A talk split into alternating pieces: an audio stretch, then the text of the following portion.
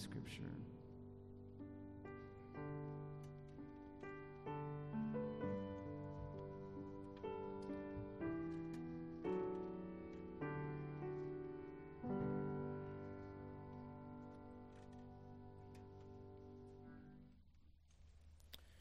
If you would, take out your copy of God's Word.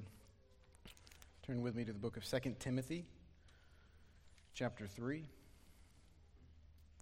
Read verses 16 and 17. Hear now the word of the Lord. All Scripture is breathed out by God and profitable for teaching, for reproof, for correction, and for training in righteousness, that the man of God may be complete equipped for every good work. Let's pray.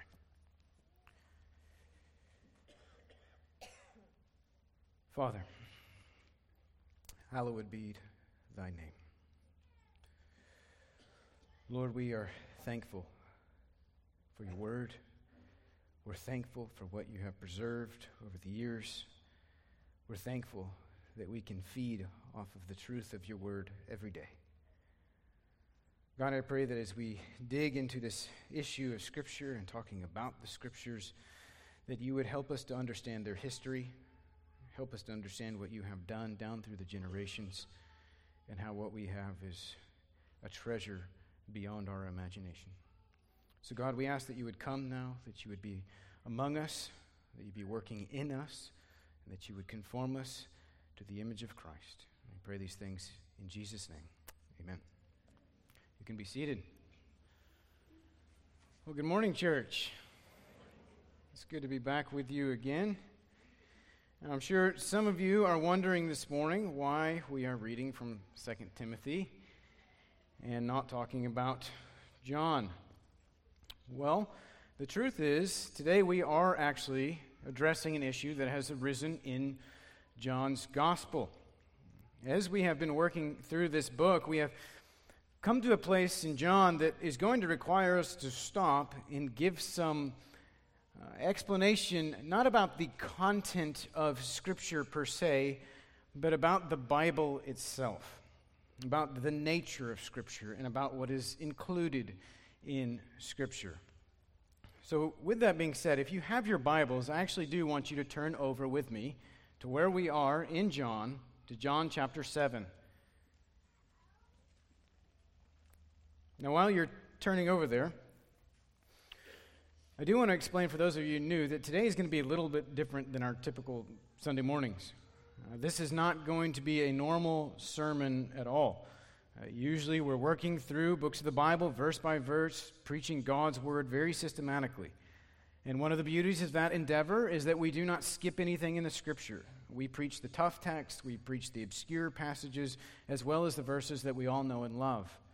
And for that reason, as we have been working through this, we've come to an issue that honestly doesn't get addressed all that much on Sunday mornings, but it is extremely important for us to understand. All right, if you've made it to John chapter 7, I want you to look with me where we are at verse 53. And I want you to notice something. Unless you are holding in your hands a King James Version or a New King James Version, you are going to see the woman caught in adultery starting in verse 53 all the way down in verse in chapter 8 verse 11 in brackets. If you have the niv it's in italics. If you have the message or the passion so-called translation you just need a new bible.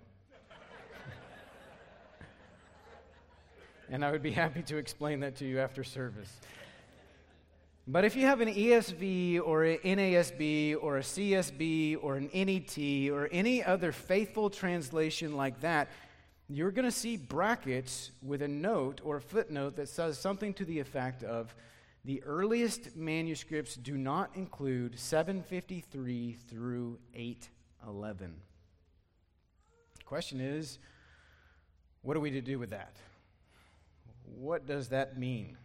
Why do some manuscripts have this story and, and others do not? Well, today I'm going to seek to answer some of those questions for you. But right out in front, right out of the gate, I'm going to tell you that the overwhelming majority of scholars, conservative, Bible believing scholars, do not believe this section to be original to John's gospel. Meaning, this was not written by the Apostle John, nor should it be treated as part of the Gospel of John. Now, I know for some of you, those of you who have never heard such things or never run into this issue, this, this can feel a bit jarring. And can make you think, man, then can we trust our Bibles? Are, are, we, are we taking away from the scripture here? What are we doing? What's going on? How, how, do, we, how do we process this?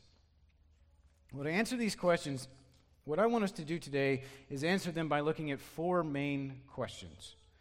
First, we're going to start with how did we get our Bibles, specifically the history of the New Testament. Second, we're going to answer the question what is textual criticism and why is it so important? And third, we're going to answer the question so then, what do we do with this passage in John? And why do scholars conclude that it's not original? And then lastly, we're going to address the question is Scripture then reliable? Can we trust our Bibles? Can we trust what we have? Now, that's, that's a tall order, and this is going to be an unusual sermon, if honestly it could even be called that, uh, because today I'm not really preaching the content of the Bible, but more about the Bible. But I believe this to be vitally important for all of us we need to understand our Bibles and the history of our Bibles. We need to understand the treasure that God has given us. And we do need to understand why there are issues like this and why that should not affect our confidence in what God has given us. So today's not going to answer every question that you may have on this topic, but I hope it gives everyone a greater perspective and appreciation of what this book is and where it came from. So, with that said, let's start with discussing how did we get our Bibles? Now, for clarity, again, I'm only going to be talking about the New Testament. Um, the Old Testament is a different matter. It has a different story, a different history that unfortunately we just don't have the time for this morning. Uh, the two Testaments have different characteristics uh, and different histories.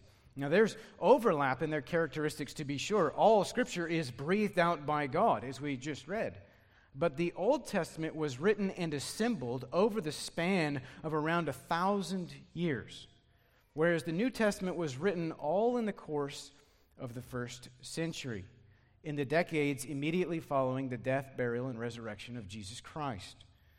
But suffice it to say, our greatest confidence in the Old Testament and the nature of the Old Testament actually does come from the New. Why do I say that? Well, because the same books that we have in our Bibles are the very same books that the apostles and the Lord Jesus himself quoted over and over and over as Scripture, as God's Word. And so we can have confidence in the Old Testament because of how it was regarded in the New. But our focus today is on the New Testament. How did we, how did we get it? I mean, as we all obviously know, it did not come to us, you know, bound together with our Old Testament with, with gold edging in a nice soft cover like this one. Uh, how did it come down to us then? Well, the New Testament, you need to understand, is, is not a singular book. Uh, it's actually a compilation of 27 books or letters written by a plurality of authors. There's actually eight or nine different authors of the New Testament. And the reason I say eight or nine is because we don't know who wrote the book of Hebrews. Uh, some believe it was Paul. Many think it could have been Luke or Apollos or somebody else. We know it was somebody close to Paul if it wasn't him because uh, the author gives his readers an update on Timothy at the end of the book, so he was very close to the same circle as Paul. But regardless, eight or nine authors wrote the New Testament. And they wrote these documents in the Greek language. If you ever wonder why we're always going back to Greek, well, that's why, because it was originally written in Greek. It was written in what we call Koine Greek, which is common Greek. Uh, that was the most widespread and known and understood language of the time in the Roman Empire. It was the language of the people. If you knew other languages, you likely knew Koine Greek uh, because it was the trade language. And so to write these scriptures in Koine Greek was to allow them to spread like wildfire. And each one of these men who wrote was either an apostle or an apostle's associate, like, like Mark. Uh, Mark, uh, who wrote the Gospel of Mark, is the man we know as John Mark. And, and he very likely wrote under the oversight and by the testimony of the apostle Peter. That's why Mark has a lot of Peter in it. Uh, so each of these books carries with it what we call apostolic authority. The apostles were those men chosen by and ordained by Christ to be his authoritative messengers. And the entire church was built on the foundation of their message. As, as Paul says in Ephesians 2, the church was built on the foundation of the apostles and the prophets, with Christ Jesus being the cornerstone. And you, you see this actually practically play out in the, in the book of Acts when Peter gets up and preaches his first sermon, and the, and the church is born. 3,000 people are added to the church all in one day. And it says this they devoted themselves to the apostles' teaching and the fellowship, to the breaking of bread, and to the prayers. Now, the reason for that, for their devotion to the apostles' teaching, is because the apostles' teachings are Christ's teachings. They were his authoritative messengers. And as these men wrote and codified the truth of the gospel and the teachings of Christ and the teachings of the new covenant, they did so all in their gospels, in the history of the church, the book of Acts, in the, the epistles to the churches, in the pastoral epistles, in the general epistles, and in John's apocalyptic vision, what we call the book of Revelation. These men wrote these documents, and they did so under the inspiration of the Holy Spirit with the authority of Christ. As, as Peter said, as we read this morning in 2 Peter chapter 1, no prophecy of Scripture comes from someone's own interpretation, for no prophecy was ever produced by the will of man, but men spoke from God as they were carried along by the Holy Spirit. Or 2 Timothy, all scripture is breathed out by God. That's its character. It is theopneustos, breathed out by God. So the reality is there are two authors to all of Scripture. Scripture has what's called dual authorship the, the divine author who inspired every word, and the human authors, the agents of God who penned his words. And this didn't come about by some kind of trance or some kind of formal dictation from on high. This came about as the Holy Spirit moved through these men, carried them along, working through each one's unique circumstance and personality. Now, many have asked the question did these men know that they were writing Scripture? And were their writings considered Scripture when they wrote them in the first century? Or did some church council just down the road declare it to be so and it was so? Now, if, if you would like to learn about the formation, this is just a side note, the formation of the canon of Scripture and how it was recognized and not chosen in church history, canon just means standard. Uh, I would point you to the work of Michael Kruger. He's done phenomenal on that. It's not something that we have time for this morning. But without question, these men absolutely knew what they were writing. They knew that they were writing Scripture, and their writings were considered Scripture as soon as they were penned. And this is evident in many places in the New Testament. I'll, I'll give you just a few. 1 Corinthians 14, verse 37. Paul, writing to the Corinthians on many matters, in this context, he was writing about orderly worship and the use of gifts. And he finished by saying this If anyone thinks he is a prophet or spiritual, he should acknowledge that the things I am writing to you are a command of the Lord. If anyone does not recognize this, he is not recognized. The litmus test of one's legitimacy was whether or not they recognized the divine authority of Paul's writings. And Paul knew that what he wrote came from God. In a very similar manner, in 1 John 4 6, the Apostle John, speaking of, of the apostles and asserting his apostolic authority, he said this. He said, We are from God. Whoever knows God listens to us. Whoever is not from God does not listen to us. By this we know the spirit of truth and the spirit of error. Wow. You talk about an audacious claim. Either John is a very arrogant deceiver, or he is the apostle of Christ. Because again, he says that the accepting of his words are the litmus test for those who know God and have the spirit of truth. And the rejection of his words reveals those who are not from God and have the spirit of error. 1 Thessalonians 5, Paul concluded his epistle to that church by saying this in verse 27. He says, I put you under oath before the Lord to have this letter read to all the brothers. Now, why would you do that unless you knew it was Scripture?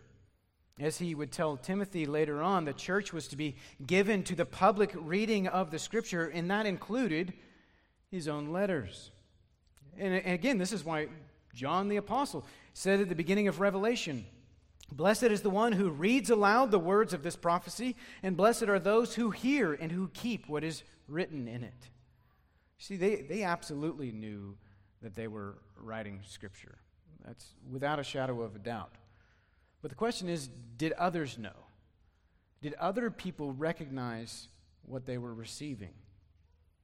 And I think absolutely. I think Peter makes that quite clear.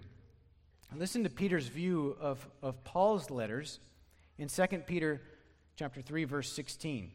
And remember that this, this is the same book where Peter has defined the nature of Scripture. Those are carried along by the Holy Spirit. And he concludes this letter by saying this Count the patience of our Lord as salvation, just as our beloved brother Paul also wrote to you according to the wisdom given to him as he does in all of his letters when he speaks in the, them of these matters. There are some things in them that are hard to understand, which the ignorant and unstable twist to their own destruction, as they do the other scriptures. Clearly, the Apostle Peter knew that Paul's writing in his day, in the first century, was scripture on par with the rest of scripture. And notice Notice he doesn't say this in an informative manner. He doesn't say to his readers, hey guys, you need to understand that Paul's writings are actually scripture. He says this in a passive manner, meaning there's a shared assumption between him and his readers that they both understood that Paul's writings were scripture, that they were theopneustos, that they were God breathed. So not, not only did these men know what they were writing, but so too did the early church know what they were receiving. And it is for that reason, right there, that from the very beginning, a long, long history of copying and transmitting began because they knew this was the Word of God. Now, you have to remember the first century is nearly 1,500 years before there was ever a printing press. And so, if you wanted to have your own copy of a document, you had to do so by hand. And they did. This was very much just a part of their culture, it was a part of how things were done prior to the printing press. They had scribes.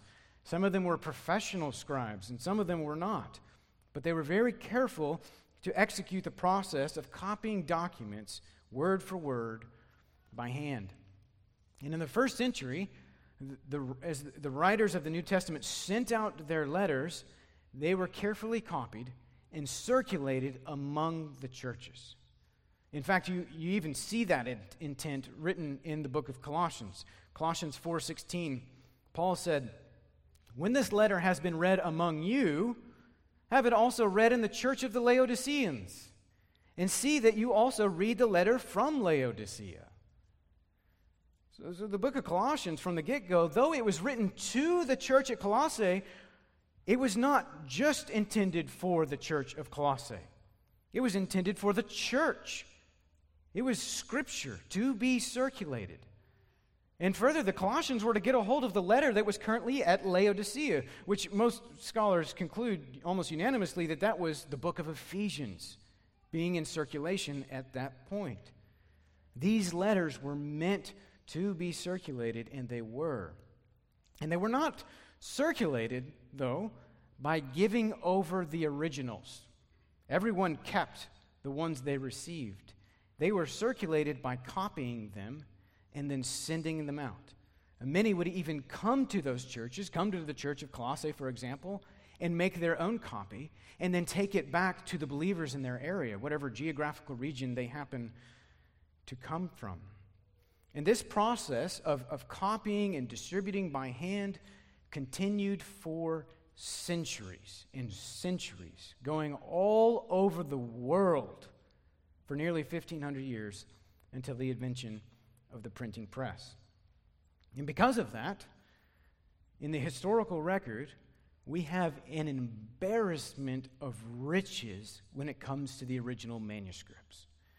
And when speaking of manuscripts, that's what we're talking about. That's what's being referenced is the remaining record of these handwritten copies that have survived all of these years. Now, let it be known that none of the original documents, known as the autographs, the actual letters written by the apostles, have survived. And, and that is not at all surprising. Uh, they were written on papyrus, uh, a paper like material from a papyrus plant uh, that did not age well, especially with humidity. And the originals would have been the most frequently copied, the most exposed, and the most handled. And likely they wore out within about 100 years. And so we don't have the original documents, but that's true for every single ancient document that there is in existence. No originals have survived. But at the end of the day, that doesn't matter at all. Uh, because what is important is not that we have a, the first copy to put up in a museum somewhere as an idolized relic of church history. What is important is that we have the content of what is written, that we have God's actual and inspired words handed down to us. And we do in the manuscripts that have survived. Now, just to give you some perspective on this, on, on how much we have, let's, let's compare what we have with some other ancient writings from history. Now, if you've heard some of this before, you may notice that some of these numbers have increased, and that's because there's been more archaeological discoveries. But as we look at, at other historical documents, the one we have the best record of outside of the New Testament is Homer's Iliad. Homer's Iliad was written uh, around 800 BC, and we have in our uh, possession over 1,500 manuscripts of Homer's Iliad, partial and full. But the earliest copy that we possess was written over 400 years after the Iliad was originally written. For Caesar's Gallic Wars, written around 75 BC. We have about 250 manuscripts, partial and full, that have survived. The earliest copy we have is dated about a thousand years after the original was written. The writings of Plato, you've heard of Plato? Written around 400 BC. We now have around 200 manuscripts, partial and full. But the earliest copy that we possess is dated around 1400 years after it was originally written. Now, to compare that with the New Testament, New Testament was written in the first century, and we have just shy of 6,000 Greek manuscripts, partial and full. And that doesn't even include all the other ones that were translated into other languages very early on that have been discovered, that would bring it up to about 25,000 manuscripts. And the earliest Greek manuscript that we have is called P52. Some papyri did survive in dry areas. It's of the Gospel of John. And it is dated around 130 AD or earlier, maybe even as early as 100 AD. What that means is that's around a decade to three decades after the death of the last apostle, who was John. That is remarkably significant when looking at ancient documents. Now, as if that was not enough, beyond all of those manuscripts, we also have the citations of the scriptures from the early church fathers, beginning in the second century. And there is, in fact, an estimated well over a million citations of the New Testaments in their writings. And if we somehow lost every manuscript in history, we can actually reconstruct the New Testament just from the citations of the church fathers, which is pretty significant from their books, their sermons, and their commentaries on the Bible that have survived. Now, the, the truth is, no other ancient document in history is even in the same ballpark as the historical attestation of what we have in the New Testament. Now, with all that being said, you need to understand that what happens when you have thousands and thousands and thousands of handwritten manuscripts is that you have thousands upon thousands of variants. Now, what is a variant? A variant is when you have a difference in the reading of a manuscript. So you put two manuscripts side by side, you're looking at the same verse, and there's a difference. Maybe it's a singular word, uh, maybe it's an abbreviation, maybe it's a missing line, maybe it's word order. Something there is difference. There's some kind of difference. And we should expect that. Uh, these are scribes spending hours upon hours for days upon days just, just copying. Good faith errors would unquestionably take place. And it's important for you to know this and to be aware of it. Because those who are enemies of the faith, often coming from Muslim apologists or from your uh, local professors in your religious departments of your secular universities, they love to deceitfully use this information to attempt to undermine the Christian faith, and especially to go after young students. And those who are naive to how this works uh, could easily fall prey to some pretty misleading rhetoric. For example, one of the things that a man named Bart Ehrman, uh, who is uh, enemy of the faith, um, loves to throw out there without explanation is that there are more variants among the manuscripts than there are words in the New Testament. That's true. In fact, conservative scholar Dan Wallace says that's actually an understatement. So, what do we, what do, we do with that? Well, that can sound pretty upsetting if you don't understand it. Because the issue is not the number of variants, the issue is the significance of the variants, it's the weight of the variants. And the reality is, the overwhelming majority of variants have something to do with spelling errors, nothing to do with content at all. So, for example, in one of the oldest and complete manuscripts we have, uh, it's called Codex Vaticanus, the copyist who made that manuscript spelled John's name wrong every time. In Greek, there's, there's two ends, so to speak, in John, and he used one every time. That's a variant. Now, I, I, did a search on how many times John's name popped up in the New Testament. It's 140. So there's up to 140 variants right there, just looking at one word from one manuscript. It's not quite as scary now. You, you, you see how these variants could take place. It, it, and that doesn't matter at all because everyone reading Codex Vaticanus knows exactly what he's talking about, and it has no effect on the meaning of the text. And the vast, and I mean overwhelming majority of the variants are easy to see and spot correct spelling errors like that. Now, behind that, uh, way behind that, the other most common variant types are things like the use of, of names, the use of the article, the and ah, uh, word order, which matters far less in, in Greek, and just stuff like that. Very minor things that are, that are detectable and, and correctable. And then, in a very few instances, you have variants that actually make a difference to the meaning of the text. But the estimation, Dan Wallace, who's a brilliant uh, textual critic, um, he estimates that 99.98% of the variants have no effect on the text whatsoever.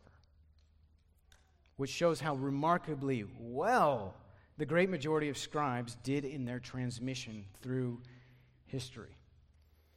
But the question still remains then that we need to understand is okay, there are variants, most of them don't matter, but how do we know the difference between the variants? How do we know which ones are correct, especially with those ones that do matter?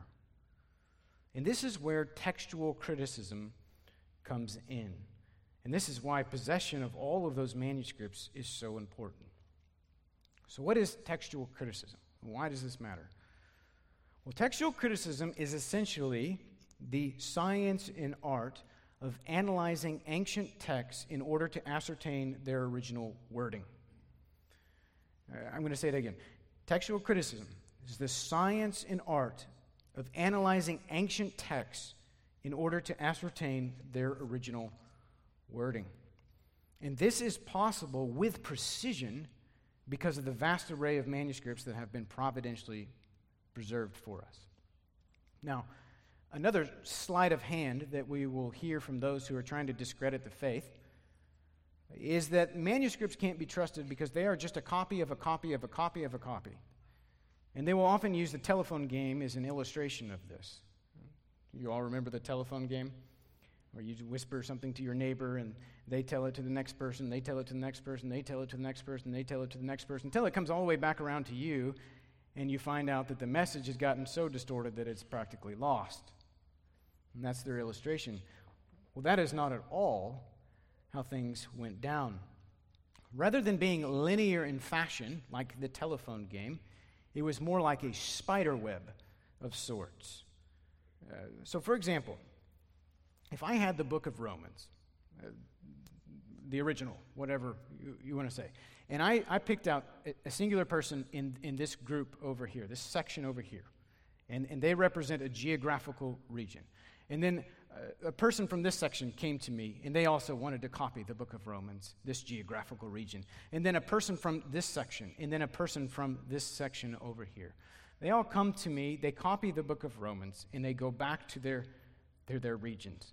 They then share what they have copied with 10 other believers in their section. And those 10 believers make copies and they go further back.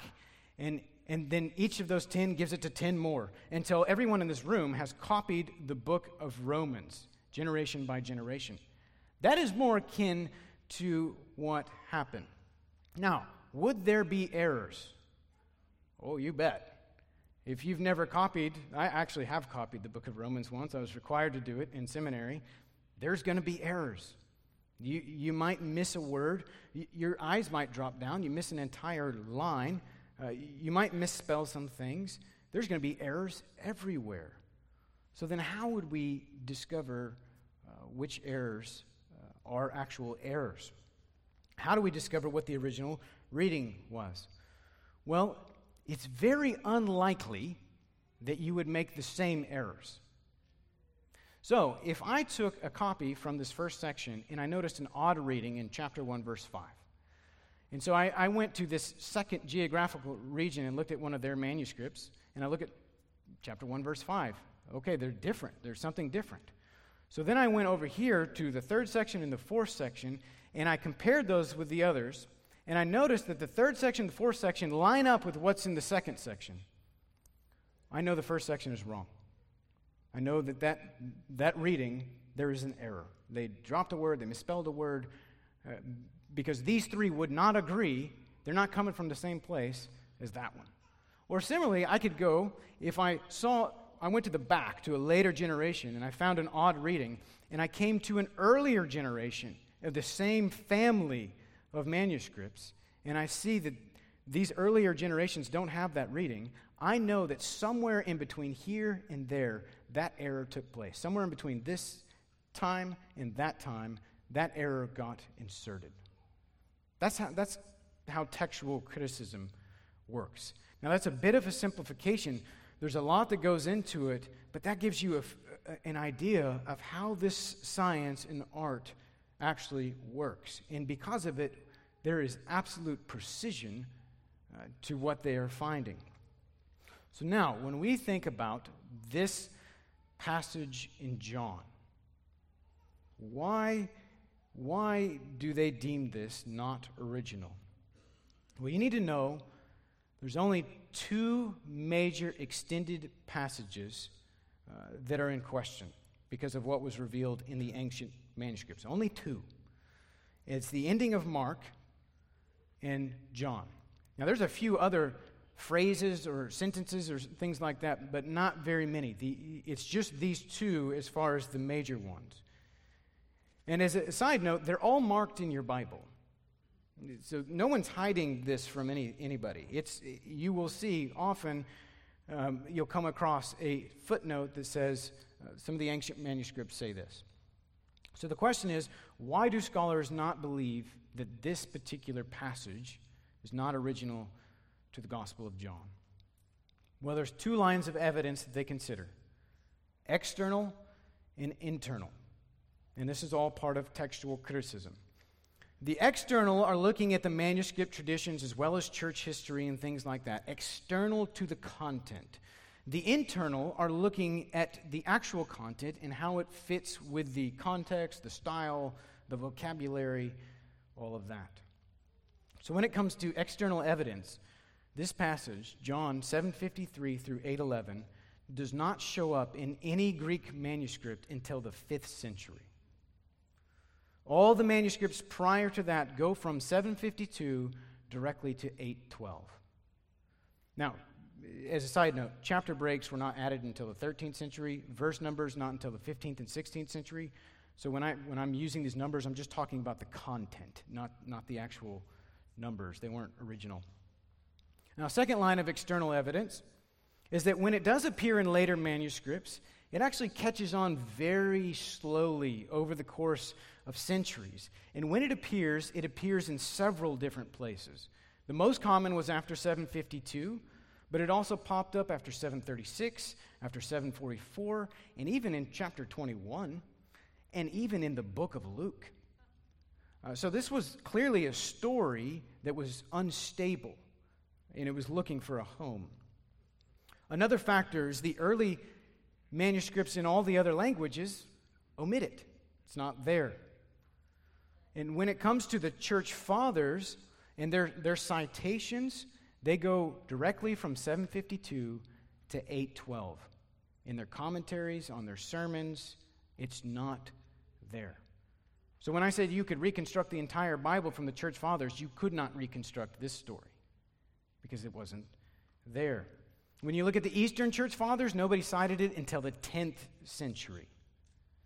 And finally, last bit of external evidence is those little markings in your Bible, uh, the, the brackets, that's actually not new to us. That's not modern. People want to say that's modern. It's actually not. Many of the ancient manuscripts that did include this story put it in asterisks, showing that they were uh, uncomfortable with its actual textual tradition and its inclusion. So that's been going on for centuries. Well, that's the external evidence. What about the internal evidence? Does the internal evidence tell the same story? Well, yes, it does. First of all, this story breaks up the flow. Uh, the, the Feast of Tabernacles is the background of everything that's going on in chapter 7 and chapter 8. And it is all part of an extended back and forth between Christ and the Jews. And 812 picks up right where 752 left off. Second, the language and style and vocabulary of this section is extremely different than the rest of the Gospel of John. It actually more mirrors the, the synoptic gospels like Luke in its language. And for example, the mention of the Mount of Olives, that's common uh, to the synoptic gospels, but it's not mentioned anywhere else in the Gospel of John. But further, the most significant internal evidence is there's 14 vocabulary words in this tiny section that are found nowhere else in the Gospel of John, and most of them nowhere in any of John's writings. He simply did not use these words, they're not part of his regular speech. So both the internal and the external evidence show I believe quite conclusively that John did not write this. This is not a part of the Gospel of John. And, and that's not just my opinion, that's the conclusion of the great majority of Bible believing scholars. Men like D.A. Carson, Leon Morris, Daniel Wallace, Andreas Kostenberger, Herman Ridderbos, James White, Edward Klink, Bruce Metzger, Murray Harris, and many, many others. I could just keep going. Most of them, actually. Well, what do we do with that? The truth is, people struggle less with the ending of Mark uh, because Mark's ending is pretty bizarre, and, it's, and it, it is more uncharacteristic of the rest of the gospel. But people loved this story. So it's a little bit more emotionally charged uh, than some other places. And I, I, think people love the story for good reason. I, I, I think this story got inserted because it was likely an oral tradition passed down through the ages, and somebody loved it so much that they included it. So this story well could have happened, but that doesn't make it part of the inspired text. It's not what the apostle wrote. So therefore, it is not the word of God. And for that reason, I can't, in good conscience, preach it as if it is. Because when we're talking about inspiration and inerrancy, we are only talking about that which the inspired authors actually wrote. Well, how then did it get into our English transla- translations? that's a good question with a long story that we don't have time for this morning in full.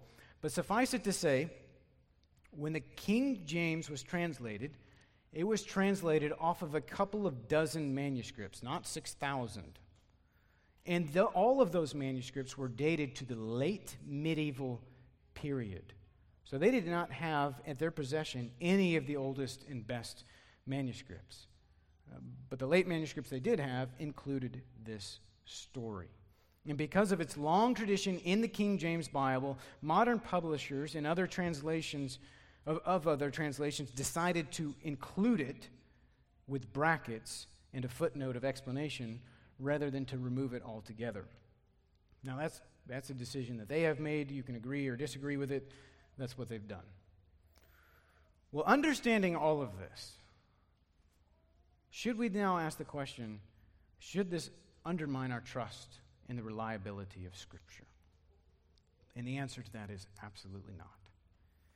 To the contrary, it should actually support it and uphold it because the providential record has shown a remarkable consistency from all different geographical locations and parts of the world on what was written in our Bibles. We know without a shadow of a doubt that the, the words of the apostles have been preserved for us. And, and the places where errors were made in transmission, things that God inserted, we can see them through textual criticism in the wisdom of God, the way he this providentially unfolded, it actually prevented his word from being lost or corrupted rather than caused it. And I'll explain why. It actually will help to compare this with a different historical, sacred, so called book. If we compare it with the Quran, James White brings this out quite well in his book, What Every Christian Needs to Know About the Quran. It's an excellent book. The, the book of the Quran was supposedly given to the prophet Muhammad by personal revelation from the angel Gabriel alone in a cave, which gave birth to Islam. the Quran was never written down or codified by Muhammad. It was passed on by, to a few of his followers by recitation, and they memorized it. After Muhammad died, several of those key men who had the Quran in their heads died in battle. And so one of the key leaders sought to codify it before the rest of them died. And they did that by collecting the few parts that were written. They were written on palm stalks, on rocks, and on camel bones. And then they got the rest from the heads of those remaining men who had memorized the Quran. After this codification project was completed, over the next two decades, differences began to surface already. And the differences in the copies of the Quran were leading to disputes within Islam. And the leader at that time, fearing a division, ordered a revision and orders all of the manuscripts and copies and partial manuscripts to be brought in. And they revised and made their own copies, admitting to adding new verses along the way that were supposedly missed at the first codification. Don't know how they would know that. But then they sent out those new, freshly made copies to everyone else to be the standard. And to ensure that no one would ever bring their work into question, they burned everything. They burned all of the record. This is, this is Islamic history recorded in their own books. All the prior record gone. And yet we are supposed to trust that the Quran is the exact words of Allah given to one man in a cave through an angel, codified by another man, dependent upon the memory of others, and then revised and added to later by another man, with everything else being burned. This is what is classified as a controlled transmission. It was under the control of centralized authorities, which makes it susceptible to corruption that cannot be detected. And what was the difference between what was in Muhammad's head and the first codification? Uh, did those guys truly remember everything? What was the difference between the first codification and the revisions? What did they burn? No one will ever know because there is no record.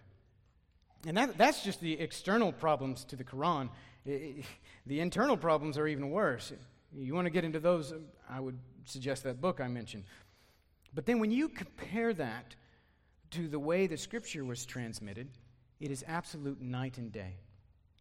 The transmission of the Bible is classified as uncontrolled because there was never any central authority that oversaw this project. The letters were written by a plurality of men, sent to various churches, and then copied like wildfire to be circulated everywhere in geographical regions all over the world. What that means is corruption without detection is actually literally impossible. If some leader sought to change the scripture, he would have to collect all of the copies from all over the world, not just in his little domain. His little domain would be hard enough but then every other copy. It's impossible. And don't think that's not been attempted in history. It's actually being attempted right now. This very moment.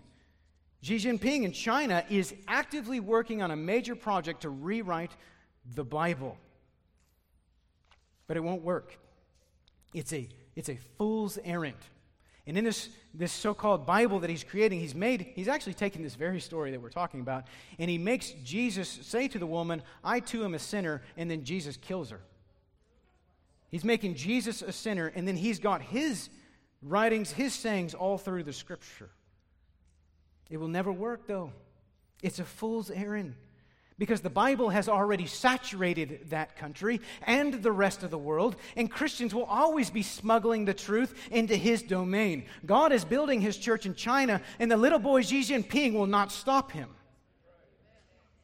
The truth is, God has preserved his words through natural means in such a way that we can have absolute confidence that what we have in our hands is the veritable Word of God. And isn't this just consistent with what God has always done, with the way God operates? He chose fishermen, not angels, to deliver the truth of Christ to the world.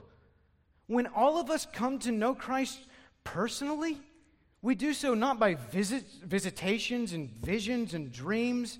We do so because some fellow sinner shared the gospel with us.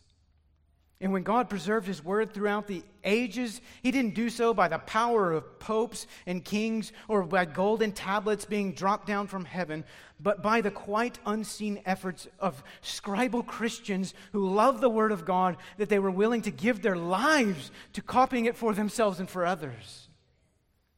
And many of them, countless of them, died doing it. Brothers and sisters, we, we need to realize that this book, this that book in your lap, is a treasure beyond what the majority of history could ever fathom having in their possession. The expense alone was prohibitive. To know the Word of God, you went to church and you listened to it read. and you memorized it. But we have personal copies, copies upon copies in our homes. And those copies have come down to us by the providential and sacrificial preservation of God at the cost of countless lives. The truth is, the Bible has come down to us bathed in blood. And those who have possessed it have almost always suffered unrelenting persecution throughout the ages. Many times, kings and emperors tried to eradicate this book from the earth. The Roman Emperor Diocletian, who, killed so many Christians and burned so many manuscripts, he thought he succeeded. He even inscribed on, a, on metal inscription, the Christian religion is destroyed and the worship of gods is restored. But nothing could be further from the truth. God would not be mocked. The very next emperor converted to Christianity, and he made Christianity legal in the Roman Empire and allowed it to flourish like never before. Here's the reality God has promised to preserve his word. Isaiah 40 All flesh is like grass, all its glory like the flower of grass. The grass withers and the flower falls, but the word of the Lord remains forever. Or as Jesus said in Matthew 24, heaven and earth will pass away, but my words will never pass away.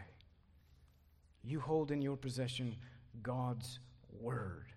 And the most treasured reality about this book is what Jesus has been telling us all along in the Gospel of John that it points to Him, that it reveals Him.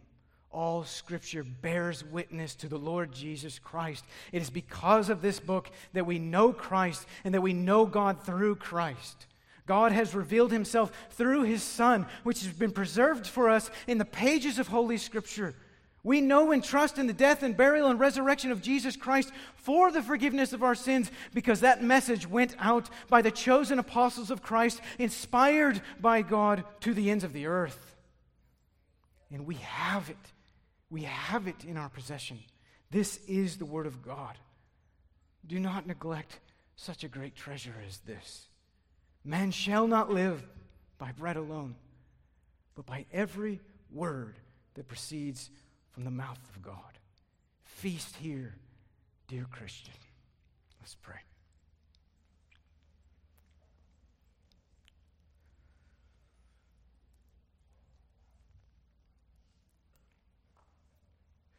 Father, thank you for this remarkable treasure that we have in our possession. Thank you for your providential working throughout history. Thank you for the many men and women who lost their lives so that we could have your word, so that we could know Jesus Christ and understand the gospel and have our sins forgiven and have eternal life. Oh God, make us treasure your word. Help us to feed off of it every day. Thank you. Thank you that we have it. Thank you for Christ. Pray these things.